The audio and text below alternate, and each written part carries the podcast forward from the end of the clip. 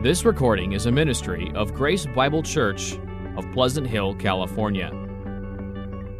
We want to thank you for listening and invite you to visit us each Lord's Day on our campus located at 40 Cleveland Road, Pleasant Hill, California, or at any time at gbcph.org. series, as you know, is entitled Knowing Jesus.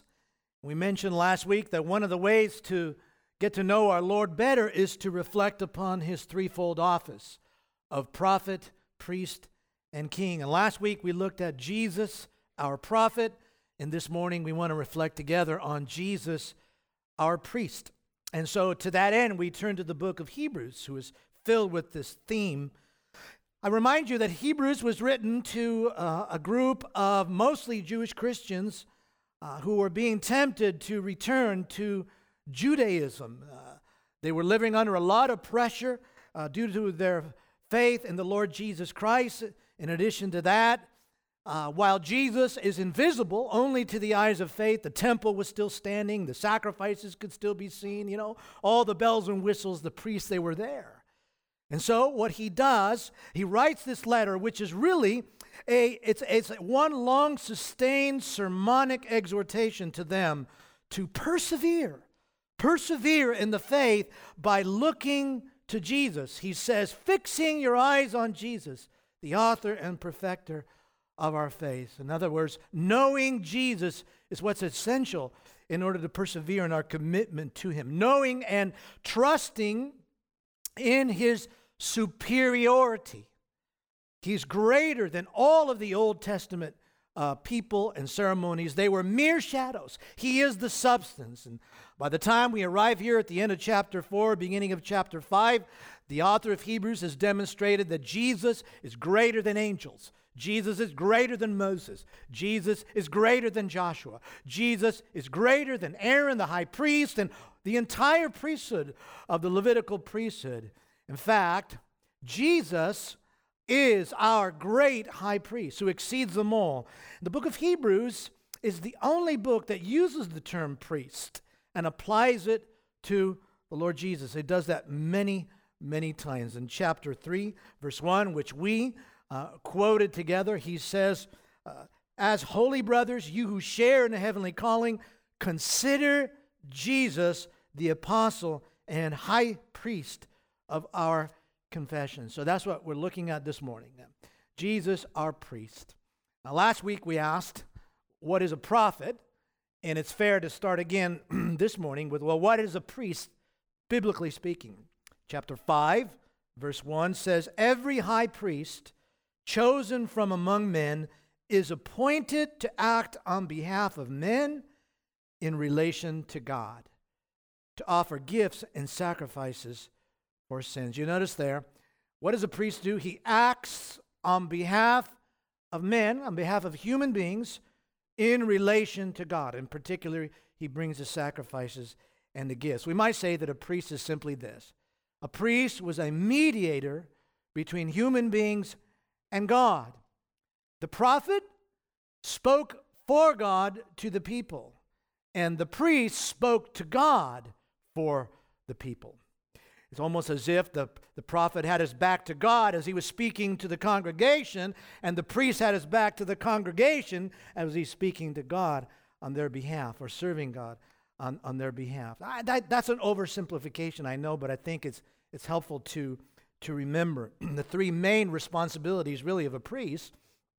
Uh, uh, principally were these it was, uh, it was representation.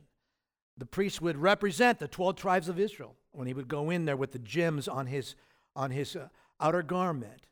Uh, representation and advocacy. In other words, he would plead on behalf of the people with the sacrificial blood and intercession, prayer on behalf. So, representation, advocacy, and intercession. And when we reflect on the fact that Jesus is our high priest, we ask ourselves why we need a mediator between God and man why we need a, mediator between us and the holy eternal God.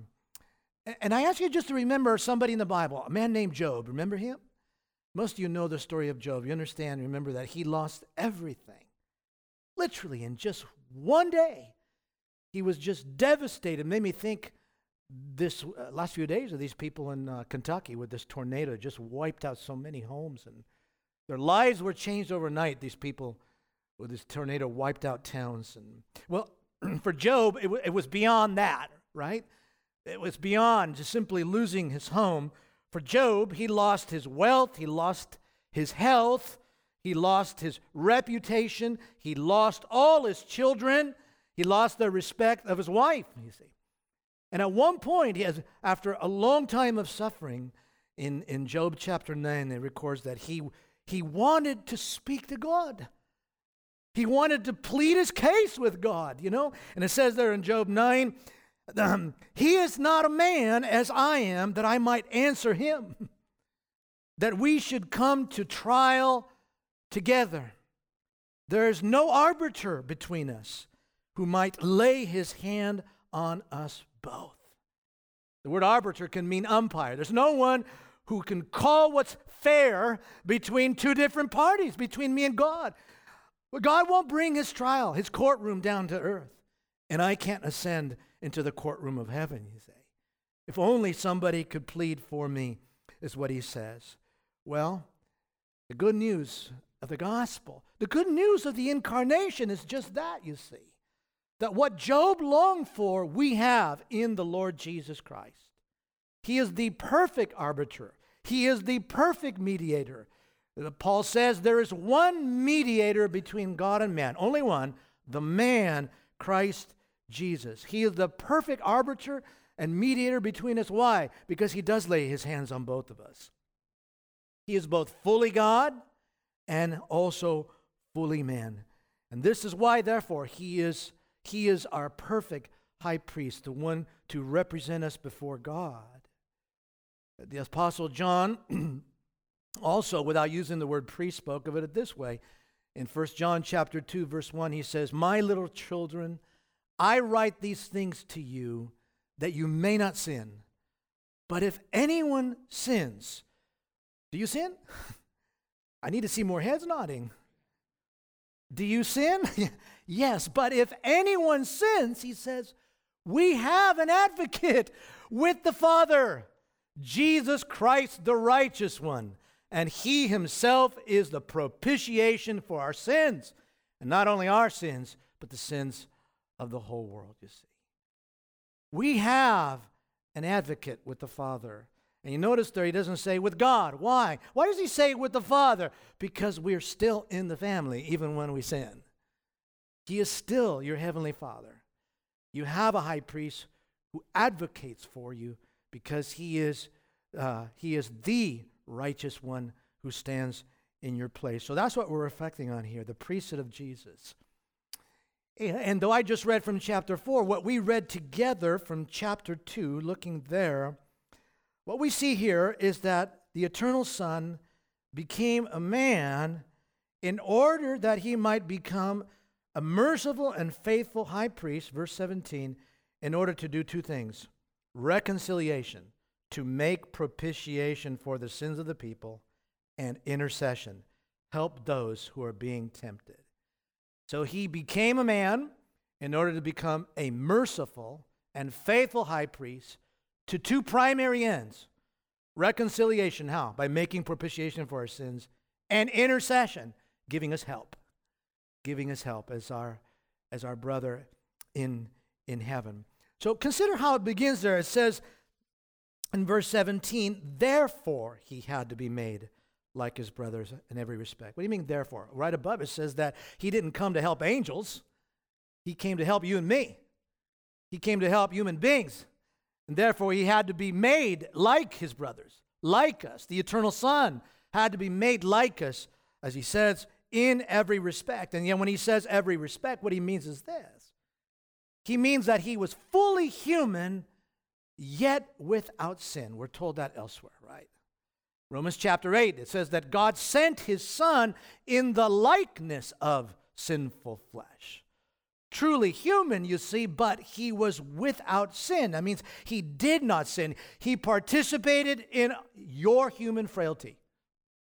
He experienced thirst. He got tired. He, he needed rest. He experienced hunger. He experienced pain. But he did all that as a man all of it, as your substitute. He did not sin under all those pressures. And so, what we understand here is that to be a merciful and faithful high priest, the eternal Son n- needed also to add humanity to himself. He needed both natures in order to do so. Why is that? Why did the, the, the perfect mediator between God and man need both natures in order to achieve our propitiation, the forgiveness of our sins? Well, Anselm, Anselm in the 11th century answered, he puts it this way He needed to be divine, listen, needed to be divine to be of sufficient value to pay fully and finally for the sin of the world and satisfy the offense against the honor of God, a holy God. He needed to be human, he says, to die as a fit substitute in our place. Divine and human, both. Saying in reverse order, it was a human that sinned, Adam, and therefore it would be a human who would pay the penalty of sin, the last Adam. But if he were to pay for it, if someone were to pay for our sin merely as a man alone, you would never stop paying for it, you see. If you were to pay for your sin, you'd keep paying for it forever. Why? Because our condemnation is an eternal condemnation. You and I, if we pay for our sin, we can never come to the point where we say, it's finished. Because the wage of sin, wages of sin is death, an eternal death under the wrath of God. And so our substitute our substitute, needed to be fully human in order to stand in our place. But he also needed to have a life that had infinite value. And so he also needed to be divine. And that's what Jesus is. He's absolutely both.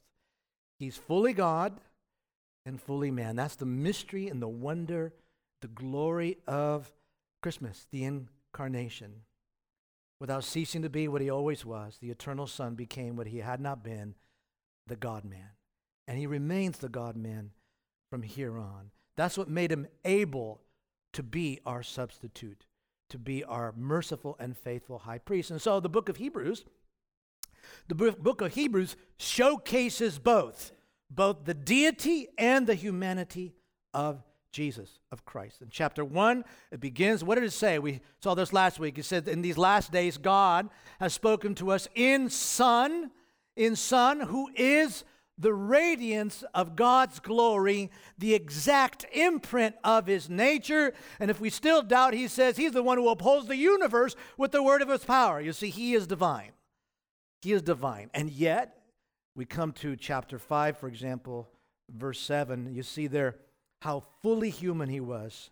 Look down at verse 7 of chapter 5. In the days of his flesh, meaning while he was on this earth, Jesus offered up prayers and supplications with loud cries and tears. You ever thought of that? Sometimes we tend to picture Jesus only in his glory, you know, but you understand that he, as a human being, felt, to, felt the temptation and the suffering and the struggle so hard that he cried out to God, the Father with tears. Think of the Garden of Gethsemane. To him who was able to save him from death, and he was heard because of his reverence, his piety. Although he was a son, he learned obedience through what he suffered. And being made perfect, when he says that, it doesn't mean that he that Jesus morally improved. What it means that he was perfectly qualified to be our substitute because he endured the sufferings that he was sent to endure, unlike the first Adam, without giving in.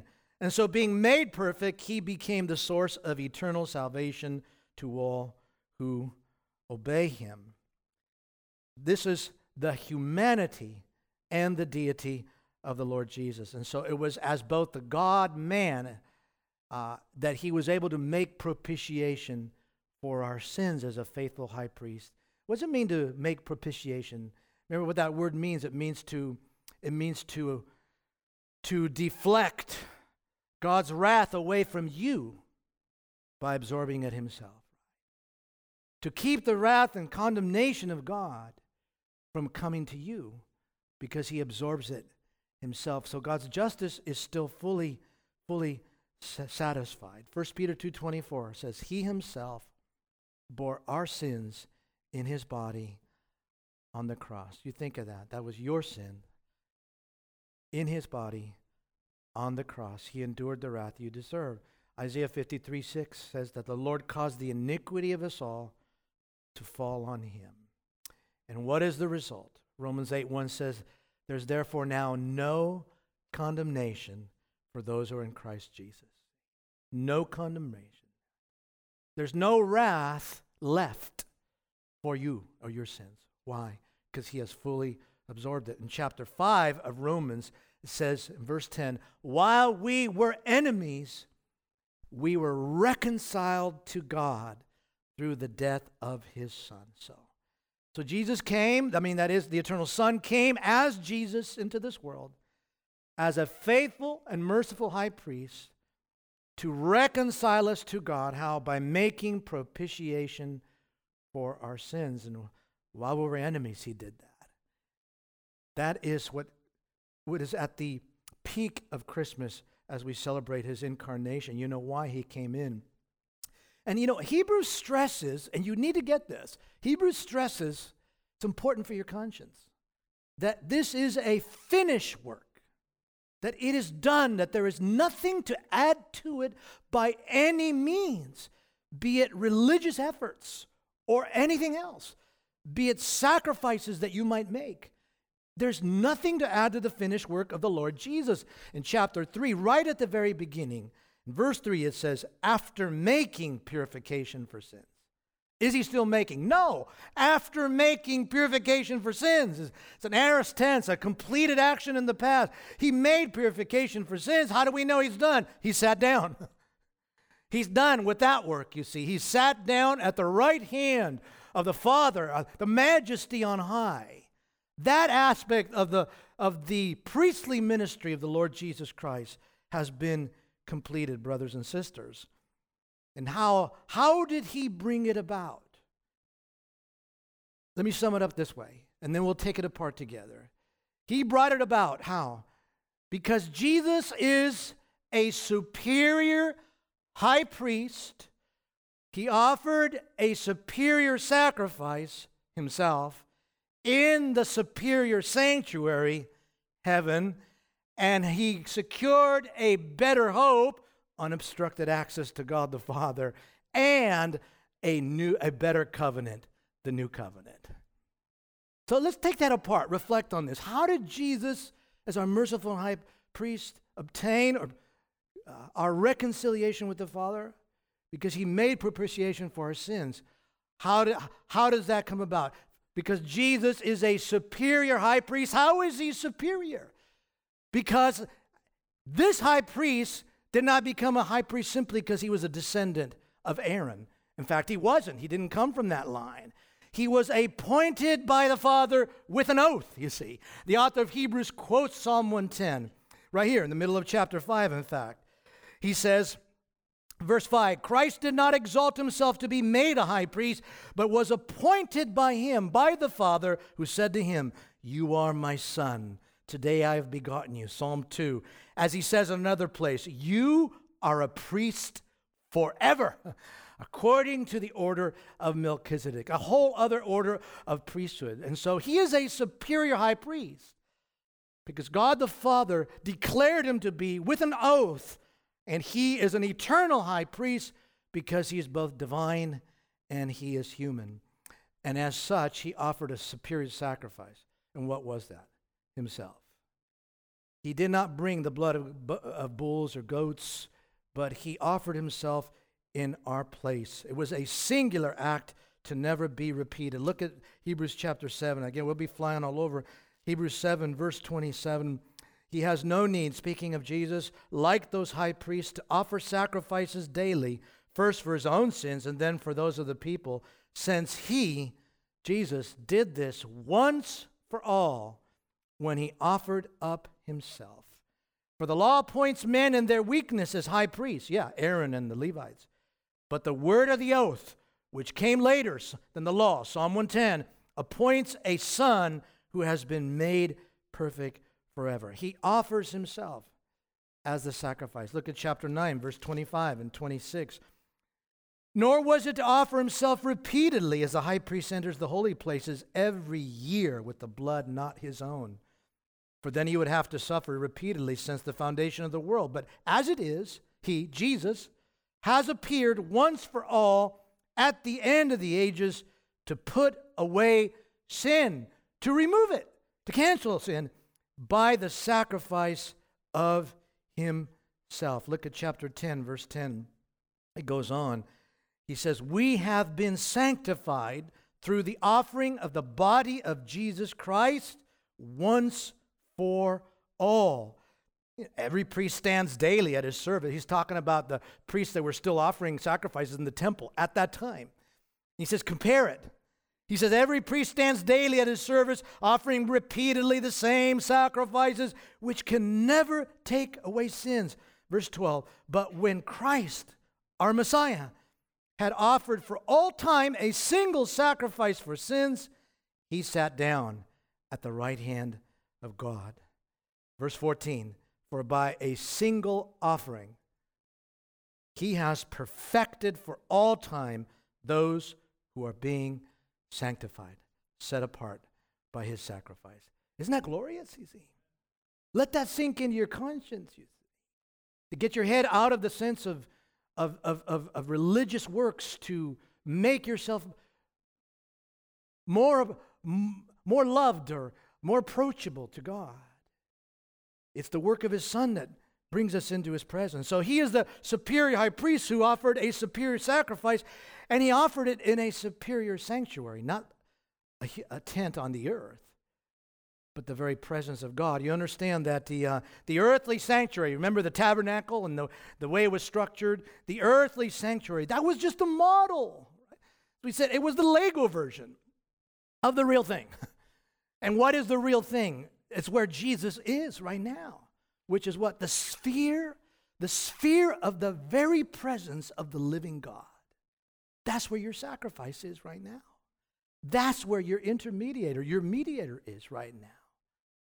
It says, look, uh, for example, at uh, Hebrews 8 1, the point that we are saying is this We have such a high priest, one who is seated at the right hand of the throne of the majesty in heaven, a minister in the holy places, in the true tent that the Lord set up, not man, the presence of God.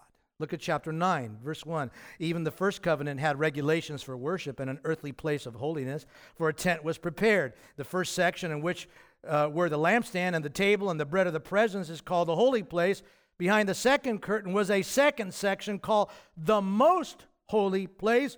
Verse 7 In the second, only the high priest goes, and he but once a year and not without taking blood, which he offers for himself and for the unintentional sins of the people. Verse 11, but, but when Christ appeared as a high priest of the good things that have come, then through the greater and more perfect tent, not made with hands, that is, not of this creation, he entered into, or he entered once for all into the holy places not by means of the blood of goats and calves, but by means of his own blood, thus securing an eternal redemption.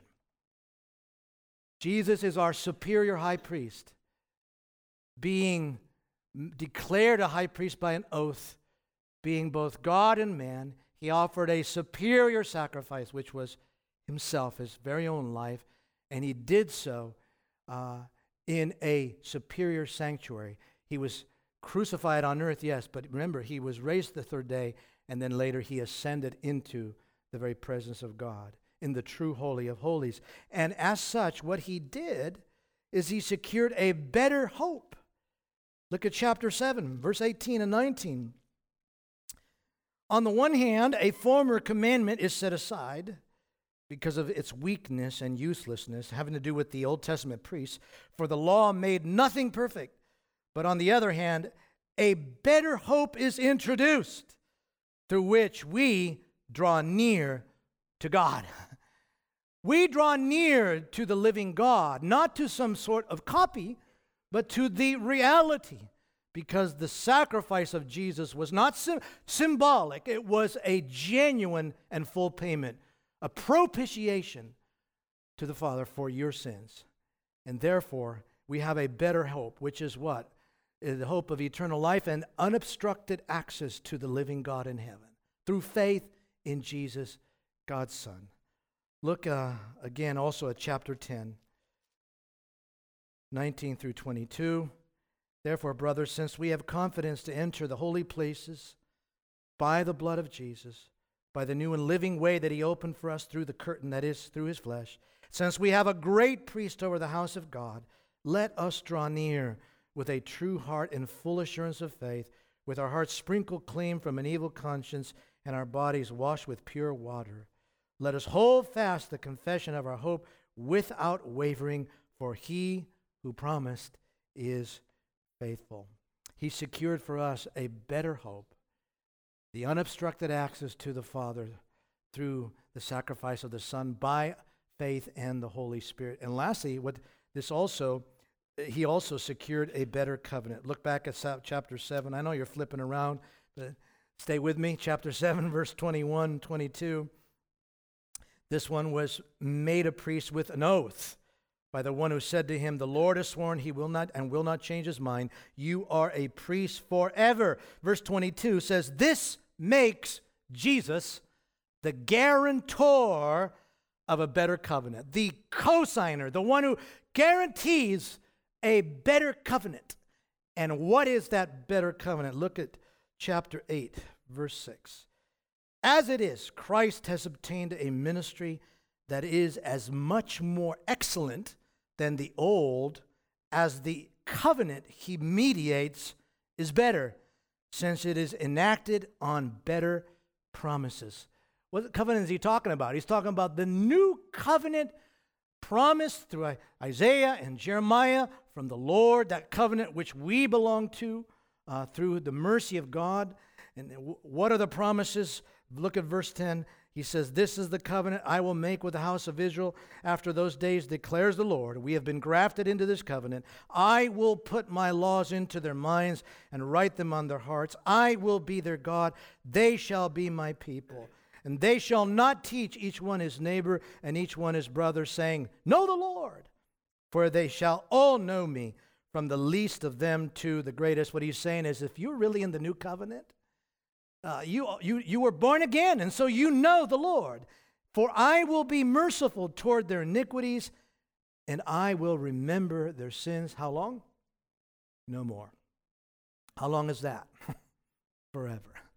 I will remember their sins no more. And then he says, in speaking of a new covenant, he makes the first one obsolete. Jesus, our superior high priest, made propitiation and reconciled us to the Father, Christians, by offering a superior sacrifice himself in the superior sanctuary, heaven, and obtained a better hope, unobstructed access to the Father for eternity on the basis of becoming the guarantor of a better covenant, the new covenant in his blood. Glory to God. Hallelujah. Today we share in the Lord's Supper. And in the supper, we're reminded every time we come to celebrate this salvation that God has given us so freely, that the Lord Jesus said uh, on that night, He said, This is the new covenant in my blood. And that's what we share in, beloved. This is why he had to be made like his brothers. He had to be made like us in order that he would become a merciful and faithful high priest, a superior high priest who would have both a infinite value in his life and yet be truly human as our substitute. Now, his ministry uh, as our priest, as your priest, did not end with his ascension after his resurrection. He continues to minister as our mediator in heaven, the ministry of intercession. Look at chapter 7, verse 24 and 25. It says, He holds his priesthood permanently because he continues forever. What's that mean? It means that Christ has risen from the dead, he has eternal life. He holds his priesthood permanently because he continues forever. Verse 25, consequently, because he continues as a priest forever, he's able to save to the uttermost those who draw near to God through him, since he always lives to make intercession for them. You know, most scholars take that last phrase there, to make intercession for them, as being causal. In other words, that he is able to save to the uttermost. Why? Because he's always living to make intercession for us. And that's why he's able to save to the uttermost. And what is it to save to the uttermost? That could be a temporal statement. He could be saying he saves us forever. It could be a qualitative statement. He saves us completely, fully. They need not, we need not choose between them, right? Uh, he does both of those. You are saved if you're a Christian today, forever. There'll be no changing this. You will never undo uh, your relationship with God. There is nothing that will separate you from the love of God in the Lord Jesus Christ. Romans chapter 8, you see. But you also will be saved fully. You're being saved now, and that you're being sanctified. You're changing. One day you will be raised from the dead, and you will be glorified. So, so Christian, you who approach God through Him, who draw near to God through Him, are being saved to the uttermost. Why? Because He's living right now, living right now, making intercession. You see. And so the question comes up well, how does that work? What do you mean he's interceding? How is he interceding? Well, that's been debated, like so many things, right? It was Martin Luther who, who took the word intercession very literally. Really, really it means pray, uh, to use words and pray. And, and Luther used a picture of Jesus on his knees, praying, interceding for the saints uh, as he prayed for us in John 17. The other reformer, John Calvin, took this uh, more figuratively. He said that, in essence, he said that no, no, no, his presence there is the intercession. In other words, by being there as your advocate with scars on his hands, right? And, uh, a wound in his side and scars in his feet. He is and, and the intercession. And therefore, he always renders you acceptable to God and God looks at you favorably even while you're sinning, even while you're sinning on this earth. My little children, I write these things to you that you may not sin, but if anyone sins, we have an advocate with the Father, you see. Again, which is it? Which of these is it? Well, I don't think we need to choose between them again. I think they're both true. And we sing about things like that, don't we? What do we sing today? Before the throne of God above, I have what? A strong and perfect plea. A great high priest whose name is love. You can say it with me whoever lives and pleads for me. My name is graven on his hands, my name is written on his heart. And I know that while in heaven he stands, what? No tongue can bid me thence depart. No tongue can bid me thence depart. So the idea would be this that Jesus, as your advocate in heaven, as your advocate in heaven, because he has fully propitiated the Father for your sins, he always renders you and me acceptable to God. Uh, God will always favor us because it's never based on your merit. And therefore, he hears our prayers and he can offer us the mercy and help that we need. Jesus intercedes for us by being there, and he intercedes for our help and our mercy through the ministry of the Holy Spirit, as Paul says in Romans 8, who groans in our heart and pleads for our capacity to persevere in the faith. And so we look at the blessing of these things. Chapter 2, it says, he was made like us in every respect. Verse 18, and because he himself has suffered when tempted, he's able to help those who are being tempted. Right now, he's interceding and able to help those who are being tempted. How? More explicitly in chapter 4, verse 15. We do not have a high priest who's unable to sympathize with our weaknesses. He is sympathetic.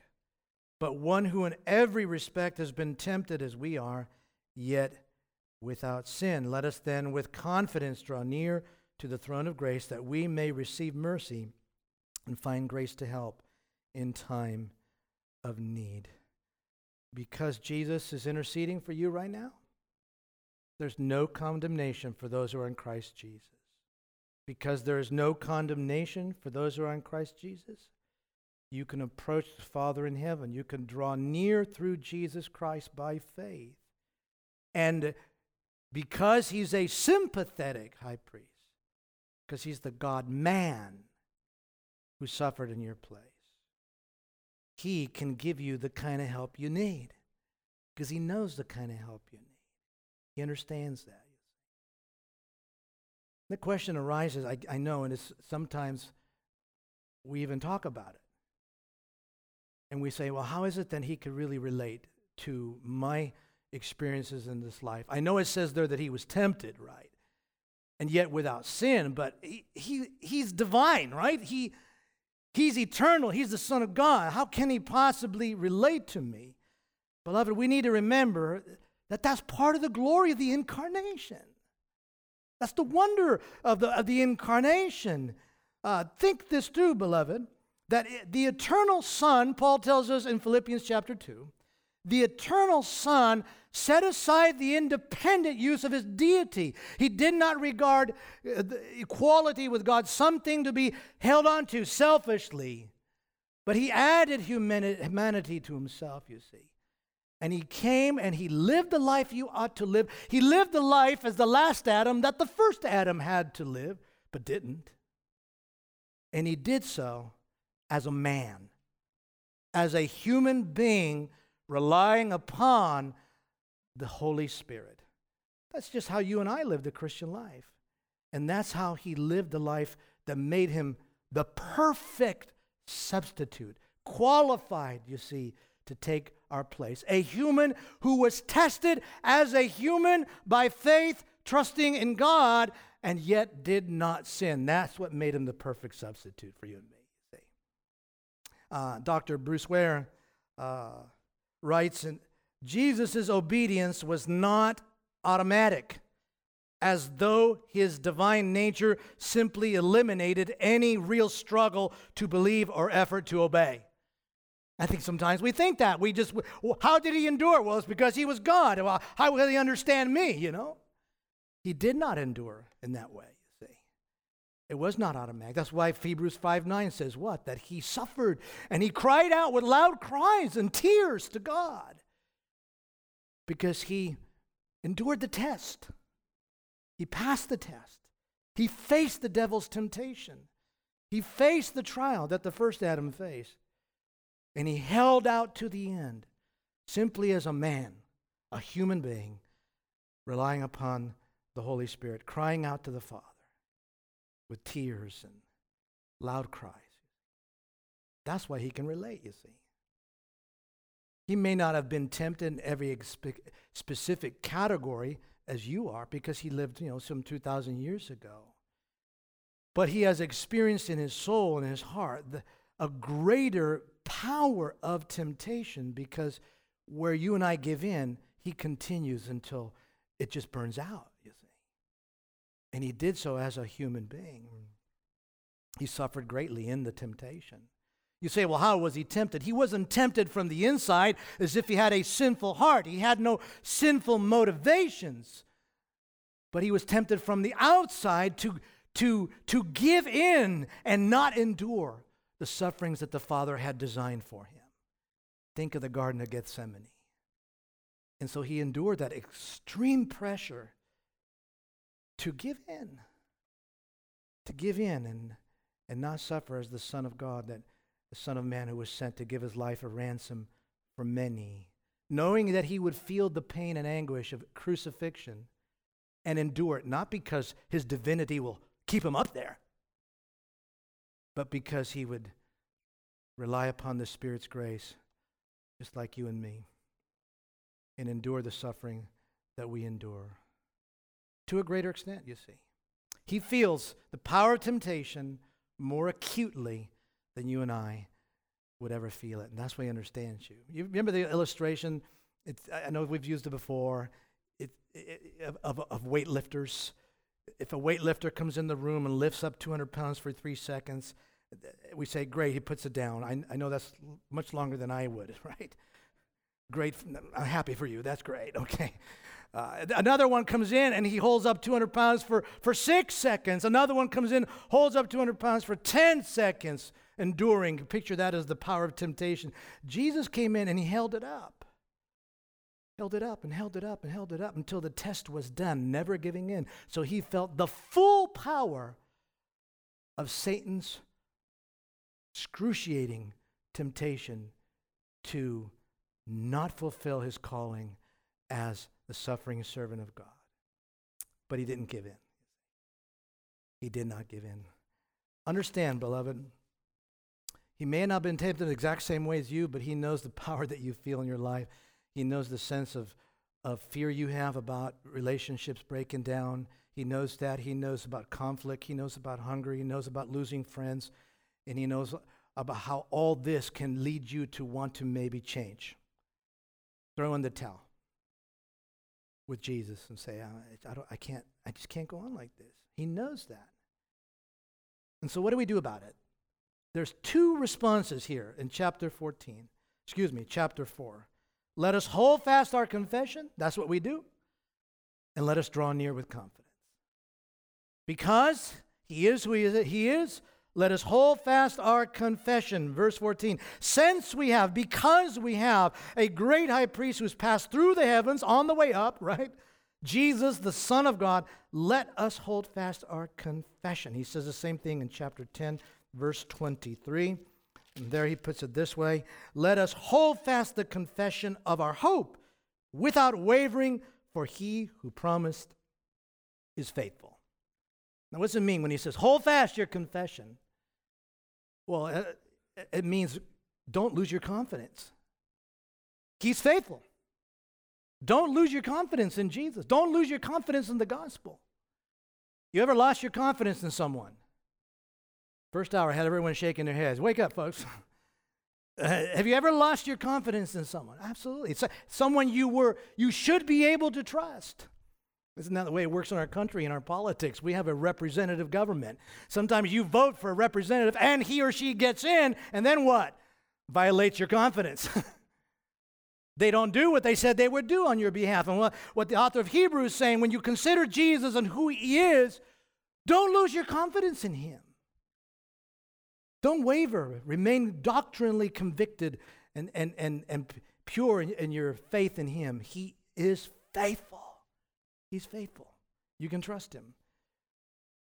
Secondly, in verse 16, he says, uh, because he's a high priest who can sympathize with our weaknesses, here's our second response. Let us then with confidence draw near to the throne of grace that we may receive mercy and find grace to help in the time of need. Right there. Draw near to God. When we worship, what are we doing? We are drawing near to God through Jesus by the Holy Spirit seeking his grace and his mercy towards us. We will draw near to God in a few moments through the Lord's Supper. You draw near to God through prayer. Some of you need to draw near to God for the very first time in your life. Chapter 7 said what? He's able to save to the uttermost, forever and fully. Who? Everyone? Those who draw near to God through Him. And you do that through faith. Have you done that yet? Have you done that yet? Have you repented of your sin, acknowledged your need, and seen Jesus to be your only hope, and therefore put your faith and trust in Him? That's drawing near to God through Him. It's the only way to be saved fully and forever. Some of you need to do that, my friends. You need to do that for the very first time to confess your sin and, and realize in your heart today, you realize in your heart what you are doing if you reject this what you're setting aside is the only hope you have uh, of facing God, not as your judge, but as your Father. But this is directed mostly to whom? Christians who are struggling, Christians who are teetering. And he says, listen, because of his high priestly ministry, because he understands you better than you think, Draw near to God through him. Pray, beloved. Speak to God. Know that you're heard. Know that you're accepted. Know that when you mess up your life, the right thing to do isn't to go hide and start beating yourself up. And keep beating yourself up. Keep beating yourself up until you think that was enough payment there. That was enough penance. Now I'll start praying. Yeah. Uh, that's the exact opposite of what you should do. You should know that Jesus, because of who he is and what he's done, he's the only person, the only person that will look at you and take you just as you are when your life's a mess and walk you into somewhere where no one else can walk you into, and that is where? Into the presence of the living God. And you say, Father, here's my brother, here's my sister. And he will minister to you and love you. Why? Because he's your advocate. You know, lately there's all this talk again about, uh, that's been going on about um, uh, these billionaires who are taking people up in space, right? Jeff Bezos, Bezos. Want to say Bozo, but I won't go there. But um, uh, what's, what's he doing? He's taking people up, uh, what is it, an 11 minute ride in outer space, you know? And you say, wow, that's amazing. Uh, how, how much does that cost, right? He doesn't get near what the only person can, in this world can do, in the universe can do, and that is the Lord Jesus Christ. He will take you by the hand and bring you into the presence of your Heavenly Father. And there you can find mercy. What's mercy? It's when God gives you what you need instead of what you deserve. Sometimes we don't go in. Why? Because we're thinking He's more of a dad like I am a dad. that He may give me what I deserve. Sounds like somebody got a spanking recently, huh? He may give me what I deserve, but that's not the way it works with your Father in heaven. You know why? Because what you deserve was given to his Son. And so he will find mercy, which is he'll give you what you need rather than what you deserve. And he'll give you grace to help in the time of need. You know that means? Timely help. Just at the right time when you, you think it's all a mess, right when the troubles are coming down on you, if you seek your Father, he will give you the timely grace you need. Such is, beloved, such is what? The fruit of the ministry of our great high priest, Jesus, the Son of God. Jesus, Son of God, Son of Man. I pray that the Lord this Christmas will convince you, convince you that you can never outstrip his mercy and love, but that you will focus upon his priestly ministry and draw near to God in worship and adoration, bringing your burdens and casting them at his feet. And now we'll come to communion, we'll come to the Lord's Supper, the table he has prepared. He's the host, we're the guests. He's our advocate, the righteous one. He invites us there. Let's prepare our hearts by singing a song, The Solid Rock, and then Tom will lead us through times of.